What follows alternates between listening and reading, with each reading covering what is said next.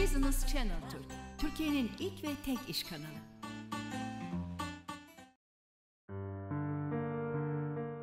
Bir işkolik programından daha seslenmekteyiz sizlere.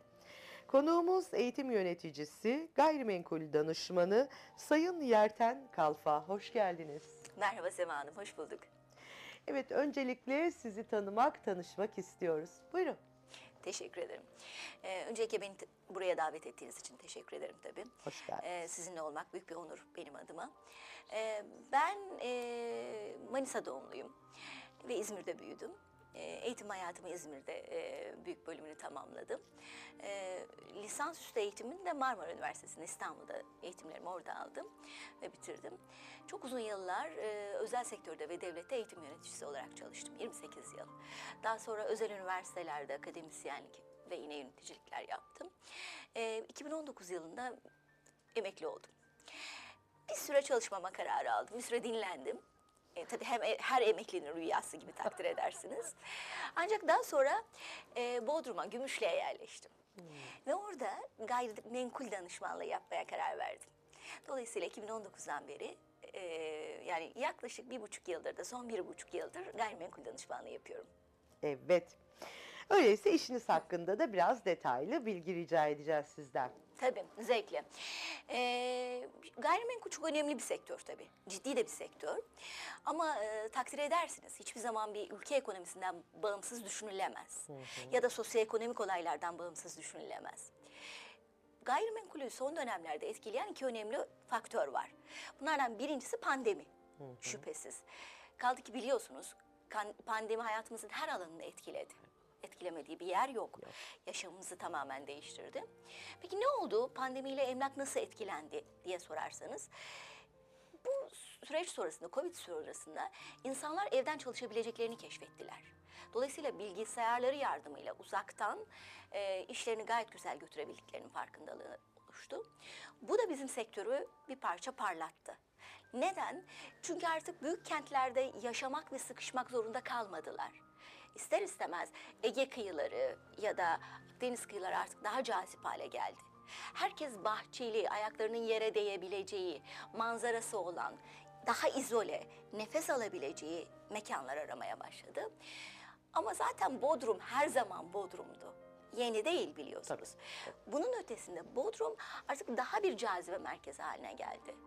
Ve biz Bodrum'da yaşayanlar için yaz mevsiminde özellikle Bodrum için küçük İstanbul deriz. Hı hı. Aradığınız her şeyi bulabilirsiniz ve aynı zamanda çok da güzel bir yaşam standardı kurabilirsiniz kendinize Bodrum'da. Bunun ötesinde tabii Bodrum için açıklayacağım başka değerler de var bu süreçle ilgili. Neler derseniz fiyatlar çok ciddi bir artışa tabi, hı hı, oldu. Neden? Çünkü Bodrum'un imarlı alanı sadece %10. Çok büyük bir talep var ama imara açık bölgeleri dar. Bu da ister istemez tabii fiyatların %100, %300 ölçeklerinde artmasına neden oldu. Sonuç olarak ben gittiğimde işte metrekare birim fiyatları, Gümüşlük için söylüyorum, yaşadığım alan için söylüyorum, yaklaşık 1200 ya da 3000 lira civarında. Şimdi 5.000'ler, 6.000'ler konuşuluyor metrekare birim fiyatlarında.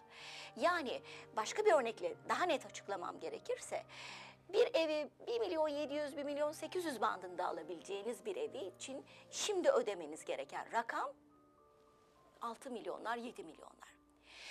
Pandemi öncesinde aslında çok rahat arsalar, yani ev yapabilecek bizim kupon dediğimiz arsaları bulabilirken, şimdi onlara ulaşmak neredeyse mümkün değil. Ve metrekare birim fiyatları euro bazlı değerlendirmek lazım. Çünkü ham maddenin kendisi zaten dışarıdan ya da şehir dışından geldiği için euro bazlı ifade ediliyor. 500-600 eurolarda seyrederken şimdi artık 1000 eurolar, üst segment için 1200 eurolar, 2000 eurolardan söz ediyoruz. Çünkü şehir dışından geldiği için buna bir nakliye ücreti ve ayrıca da navlun ücreti eklenebiliyor. Bir de depolama, nitelikli işçilik gibi faktörler söz konusu olduğunda tabii ki bir inşaatın maliyeti sürekli olarak artış gösteriyor. Bu da otomatik olarak fiyatlara ve alıcıya yansıyor. Evet. Peki Bir eğitimci ve akademisyen olarak bu kadar farklı bir sektöre geçme nedeniniz nedir? Kısaca işinizin asıl hedeflerinden bize bahseder misiniz? Tabii, elbette bahsederim zevkle. Hakikaten eğitimcilik çok doyumlu bir meslek. Yani çok uzun yıllar çalışıyorsunuz, çok güzel insanlarla çalışıyorsunuz, iyi öğrenciler yetiştiriyorsunuz ve bu sizi ayakta tutuyor, besliyor sürekli. Hem kültürel anlamda hem de fiziksel anlamda buna ihtiyaç duyuyorsunuz. Ama aması var, ay sonu sürekli hesaplamak zorundasınız eğitimciyken. Maalesef ki öyle. Ama emlakçıyken şöyle, emlakçılık bir girişimcilik mesleği. Hı hı. Risk alıyorsunuz. Hı hı. Ama ay sonunu hesaplamak zorunda kalmıyorsunuz büyük oranda. Mutlaka ki daha fazla kazanıyorsunuz. Eğer işinizi doğru ve nitelikli yaparsanız farklısı beklenemez kesinlikle. Ama emlakçılar aslında emekçi patronlar. Neden öyle? Çünkü ben her sabah kalktığımda işsiz uyanıyorum. Hiçbir işim yok. Kendimi yaratmak zorundayım işimi. Yani ay sonunda alacağım bir maaş yok. Eğer çabalamazsam, yeterli performansı göstermezsem, kendimi eğitmezsem, bu konuda müşterilerime gerçekten inandırıcı ve güvenilir bilgilerle gitmezsem, şeffaf ve dürüst olmazsam hiçbir iş yok. Ve ben aslında bu mesleğe biraz bana Bodrum'daki evimi satan arkadaş nedeniyle başladım. Geldi ve dedi ki siz niye yapmıyorsunuz hocam bu işi? Gayet güzel yapabilirsiniz. Dedim yok, emlakçılık benim bulunduğum kulvardan çok uzak bir kulvar. Yani, benim sektörüm değil. Başka bir pencere çünkü hayata açılan.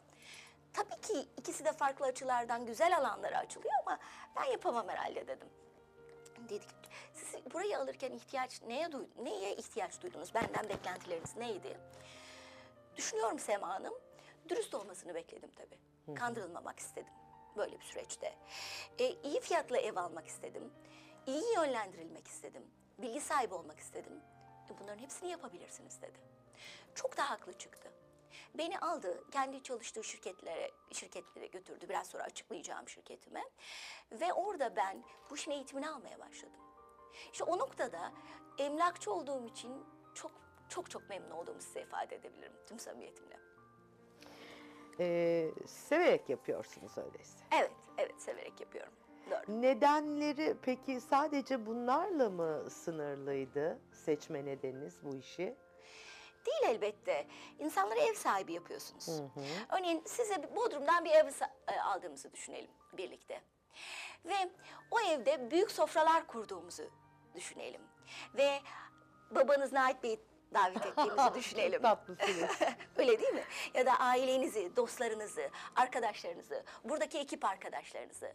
Onlara çok güzel sabah kahvaltıları hazırlayalım.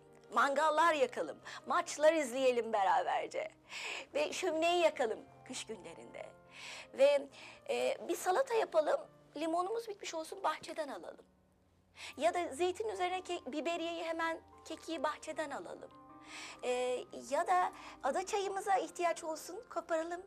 Ekebildiğimiz, dikebildiğimiz alanlarımız olsun. Eğer hayvanlarınız varsa beslediğiniz bunlar orada sizinle yan yana yaşasınlar. Bunlar işte bir ailenin hayal kurduğu, ihtiyaç duyduğu şeyler. Ve siz onları sağlıyorsunuz. Onlar bir günde yapılan şeyler de değil üstelik. Siz böyle bir ev almak için kaç yıl çalıştınız? Yıllarca. 25. Tabii. 25 yıl. İşte düşünün ki sizin ve benim gibi 25 yıl hayatında çalışmış insanlar geliyorlar ve bu emeklerini, bu fedakarlıklarını size emanet ediyorlar. Ve siz onları bilgili, gerçekten güvenilir bir şekilde en iyi yaşayabilecekleri yeni bir kaliteye, yeni bir yaşam biçimine taşıyorsunuz. Bundan daha güzel bir ödül olabilir mi? Çok doğru. Anahtarı çeviriyorlar, kendilerine ait bir mekana giriyorlar. Huzurlu ve güvenli. Ve aslında oranın adı yuva. Siz o insanlara yuva hediye ediyorsunuz. Ve bu alım sırasında onlara yoldaşlık ediyorsunuz. Ya da satıyorlar diyelim ki. Ve buradan başka yerlere hareket edecekler. Bu süreçte onlara eşlik ediyorsunuz. Pazarlanmasında, doğru insanlarla kesişmelerinde, başından sonuna kadar, tapu işlemlerinin sonuna kadar ve hatta ondan sonra yıllarca dostluk, arkadaşlık, yoldaşlık yapıyorsunuz. Çok büyük bir doyum tabii ki bu. En az öğretmenlik kadar benim adıma doyumlu. de işte tabii bu noktada doğru ve iyi hareket edildiğinde, bilgili hareket edildiğinde ayrıca kazanç boyutu da var. Dolayısıyla severek yapıyorum. Peki müşterilerinizden gelen talepler en çok hangi yönde oluyor? Şimdi Sema Hanım, hemen herkes Bodrum'da denize yakın yaşamak istiyor. Bu çok anlaşılabilir bir talep tabii ki, düz ayak. Fakat metrekare birim fiyatı bazında denize yakın yerler ya da merkeze yakın yerlerde tabii ki yüksek fiyatlandırma söz konusu. Düz ayak olması önemli. Manzaralı olması genel beklentiler arasında. Artı bahçeli olması bir grup insan tarafından tercih ediliyor. Bunun yanı sıra özellikle son yıllarda ekolojik yapılar dikkat çekiyor. Yani kendi kendine yetebilen yapılar ki dünyanın gidişatı göz önüne alınırsa bu çok anlaşılabilir bir süreç. Yani güneş enerjisi olan, çok işte doğru. Çatıdan suyu toplayabilen, çok doğru. Bunu kullanabilen ki böyle yapılar yapılıyor artık. Dolayısıyla kendine yeten sistemler son derece önemli. Düz yapılar, yani flat dediğimiz yapılar çok avantajlı Bodrum'da. Tüm bunları göz önüne aldığımızda aslında Bodrum talep almaya hızla devam ediyor. Ve almaya edecekti. Da hak ediyor öte yandan. Evet. Edecekti. Edecek de değil mi? Evet, evet.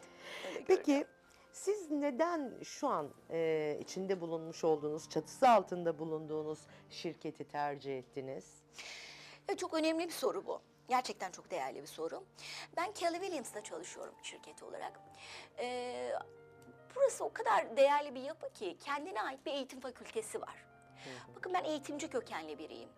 Ama yeniden üniversite okuyormuş gibi hissediyorum kendimi orada her gün. Sabah 8.30'dan yaklaşık 12.30'a kadar her sabah hafta içi eğitim alıyorum. Ve çok güçlü eğitmenler tarafından. Bu işte bayağı yetkinleşmiş insanlar ve liderler tarafından eğitim alıyorum ve ben de eğitimcilerden birisiyim orada. Tabii bu süreç benim için çok öğretici oldu gerçekten. Biz hücre bazlı çalışıyoruz. Aslında her birimiz kendimiz bir şirketiz. Hı-hı. Kendimize ait şirketlerimiz var. Ama onlarla beraber ortak bir şirketi paylaşıyoruz ve örneğin Bodrum'da Keller Williams olarak biz 160 kişiyiz aynı şirkette. Ve 160 kişi aslında birbiri için çalışıyor. Yani biri benimle tek yetkili bir anlaşma yaptığında sadece benle değil 160 kişiyle çalışıyor. Türkiye çapında 2500 kişiyle çalışıyor. Bursa'da, Ankara'da, İstanbul'da, İzmir'de, Antalya'da yüzlerce yerde bulunan şirketteki arkadaşlarım aynı ortak portalı çalıştığımız için benim oraya koyduğum bir portföyü hızlıca görebiliyor ve kendi alıcısına ait müşteriyi getirebiliyor. Kendisini bile görmesine gerek yok. Bir portalda o eşleştirme yapıp ona bilgi veriyor. Bilgisayarlar. Dolayısıyla hem teknoloji kullanıyorsunuz, hem insan gücü kullanıyorsunuz, hem eğitim kullanıyorsunuz. Yani hücre modeli işliyor bir başka deyişle. Herkes birbiri için, bütün hücreler birbiri için çalışıyor. Ve sonuçta da bir bütünlük ortaya çıkıyor. Öte yandan bunu biraz şeye de benzetmek mümkün. Köy enstitüleri gibi bir model. Hı hı. Neden? Çünkü aslında o dokunun içinden çıkıyorsunuz. Örneğin ben sadece Gümüşlük uzmanıyım. Bir başka arkadaşım sadece Yalıkavak uzmanı.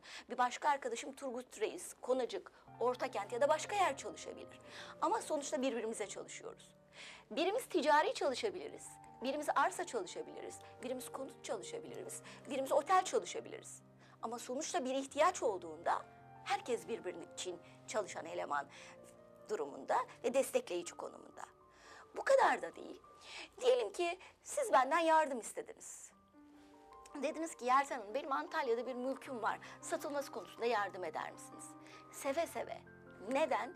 Çünkü oradaki ekibim zaten benim için çalışıyor. Ve ben sizinle işbirliği yapabilecek en doğru, en nitelikli bölge uzmanlarını sizin hizmetinize sunabilirim. Bu çok önemli bir şey. Dedim ki köy enstitüleri gibi, o cümleyi yarım bırakmak istemiyorum izniniz olursa. Lütfen. Şöyle bir benzetmeyle ifade edeyim. Hani Udu Oku'da insanlar köylerinden çıktılar, eğitim aldılar. Atalarından, babalarından, dedelerinden öğrendikleri bilgileri, yerel nitelikleri üstüne kattılar ve köylerine döndüklerinde bunu hayata geçirdiler. Bu da böyle. Örneğin ben Gümüşlük uzmanıyım, Bodrum Gümüşlük. Eğitimimi alıyorum ama onun üstüne 28 yıllık eğitim birikimimi, yaşamımda getirdiğim nitelikleri ve donanımları katıyorum ve bunu benimle çalışmak isteyen bütün alıcılarıma ve satıcılarıma tekrar sunuyorum. Dolayısıyla bu çok büyük bir birikim. Bir günde oluşmuyor ve çok değerli. Evet. Peki, işinizin zorlukları ve keyifli yanları nelerdir diye sorsak size? Evet. İşimin zorlukları dersem en önemlisi reputasyonu yok bu işin. Yani itibarı yok bir başka deyişle. Çok merdiven altı bir meslek gibi görülüyor aslında gayrimenkul danışmanlığı. Neden? Çünkü herkes bunu yapabilir. Yani herkes de yapıyor zaten. Site görevlisi de aslında gayrimenkul danışmanı, site yöneticisi de, garson da, yeri geldiğinde kasap da, şurada bir ev var bakın diyebiliyor rahatlıkla. Şimdi yeni artık bunun standartizasyonu sağlanıyor. Bir yönetmeliğe bağlanıyor, sınavları içeriliyor, belgeleniyor ve süreç tamamlanmaya çalışılıyor. Yani herkes eğitimli ve nitelikli, yüksek standartlı ve donanımlı bir çizgiye çekilmeye çalışılıyor. Bu önemli bir üçlük tabii ki. Ama onun ötesinde bu insan faktörü içeren bir iş. Yani siz insanın psikolojisini bilmek zorundasınız. Ve onun aurasının içine giriyorsunuz bu süreç içerisinde. Dolayısıyla stresi olan bir iş, şüphesiz.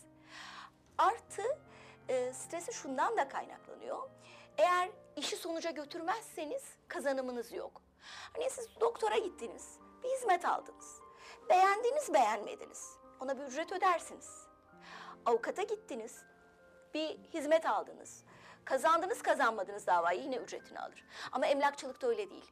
Sizinle günlerce, aylarca uğraşabilir. Eğer sonuca ulaşmazsa oradan bir kazanım yok. Ve sonuca ulaşmak için bilgili olmak zorunda. Bu ne demek? Bu şu demek. Ben ülke ekonomisini bilmek zorundayım. Dünya ekonomisini bilmek zorundayım. Banka faizlerini takip etmek zorundayım. Sürekli olarak. Gündemi bilmek zorundayım, ülkedeki gündem ve siyaseti. Dövizi takip etmek zorundayım ve insan psikolojisi bilmek zorundayım ve bunlara yeni portföyler ve alıcılar eklemeliyim ve onu size beğendirebilmeliyim.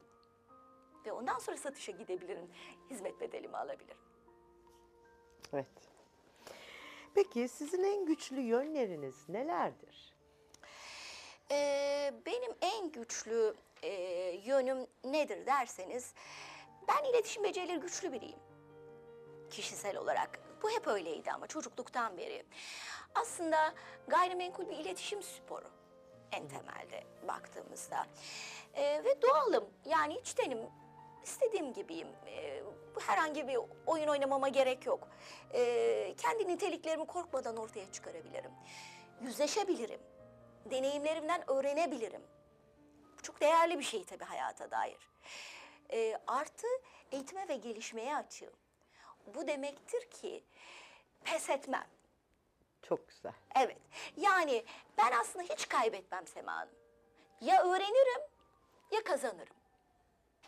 Arada bir yerde değilim. Çok güzel. Peki işinizde karşılaştığınız büyük bir problem oldu mu? Tabii. Olmaz mı? Nasıl çözdünüz? Şimdi en büyük problem aslında bu tür işlere başlarken bizim gibi daha formal düşünen bir meslekten gelen insanlar için en büyük problem şüphesiz korku. Çok korktum başta başlarken. Yani bu işi başarabilir miyim?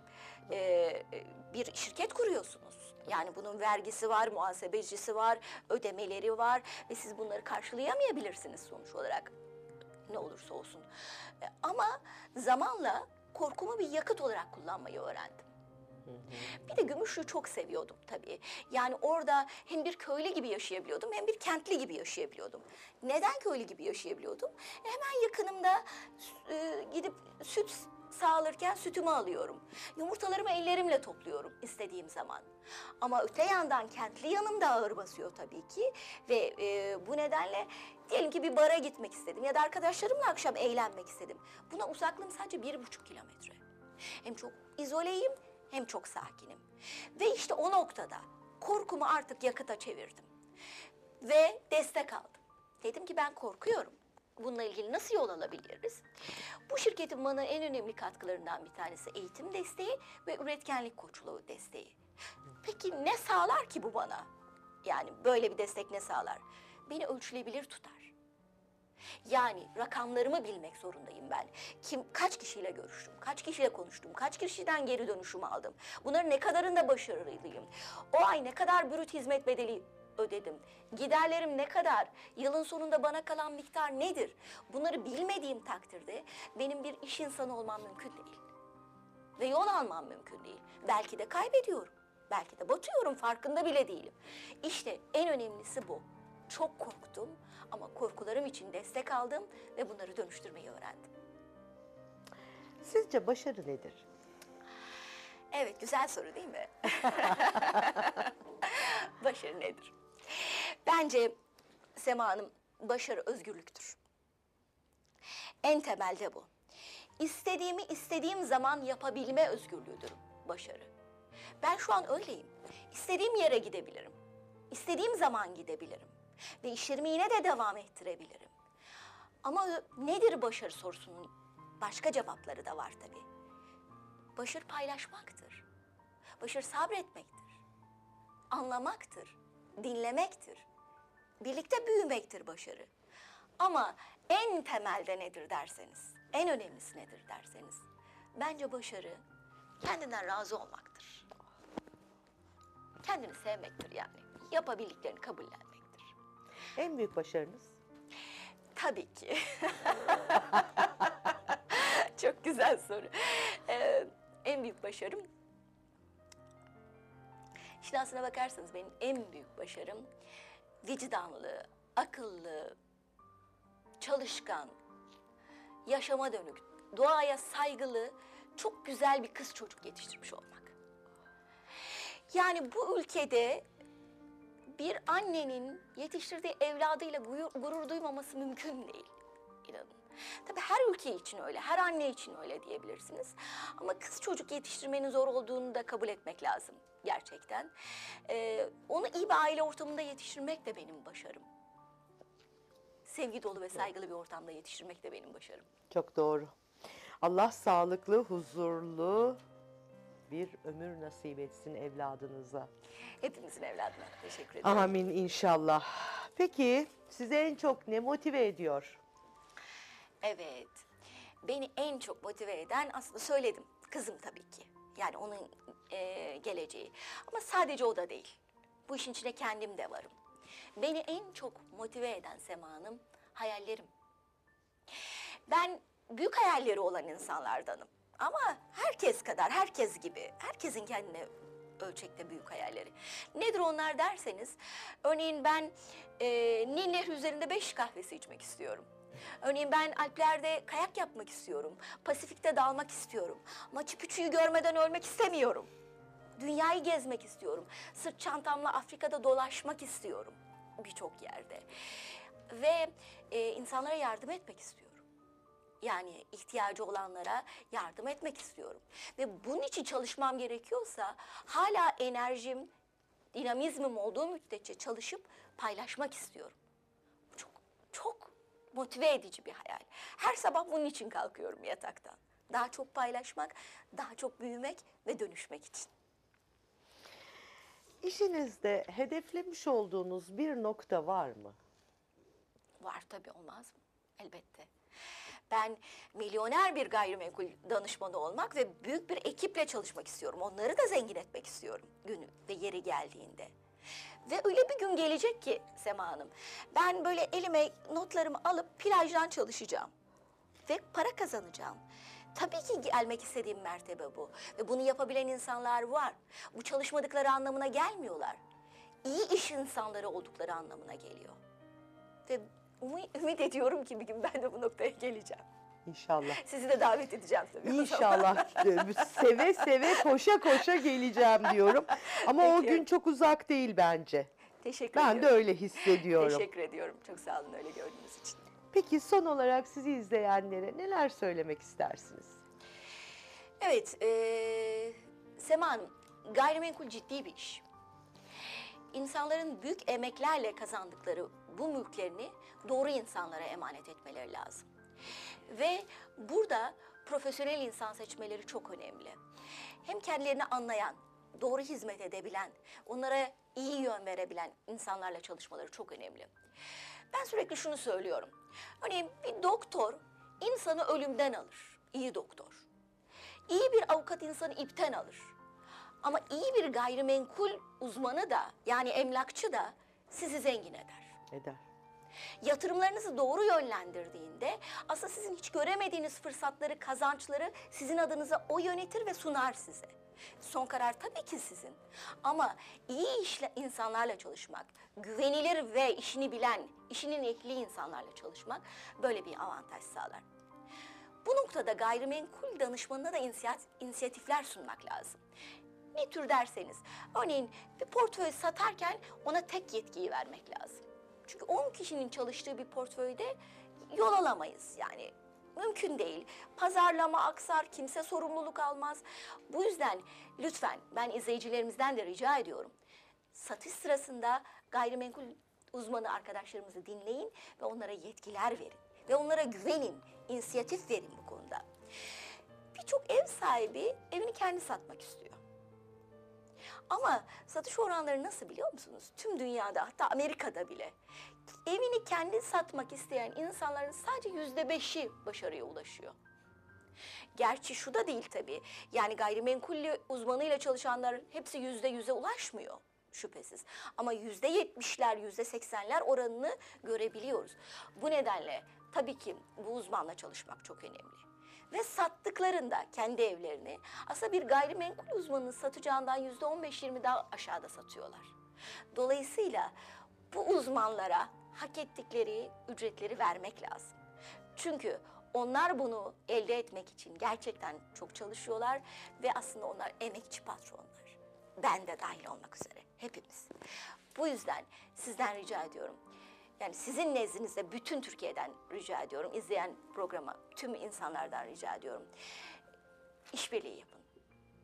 Doğru yol alabilmek, kazanmak için işbirliği yapın. Bırakın gayrimenkul uzmanları size kazandırsın.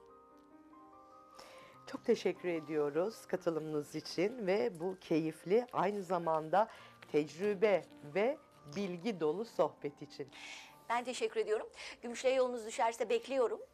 Mutlaka. Ayrıca herkese gümüşlük uzmanı olarak bir ihtiyaçları olduklarında, sadece gümüşlük bazında değil, Türkiye bazında hangi ihtiyaçları olursa hazır olduğumu beyan etmek isterim. Tekrar hoş geldiniz, sefalar getirdiniz programımıza. Sağ olun. Sağ olun. Sayın Yerten Kalfa konuğumuz oldu. Hoşçakalın.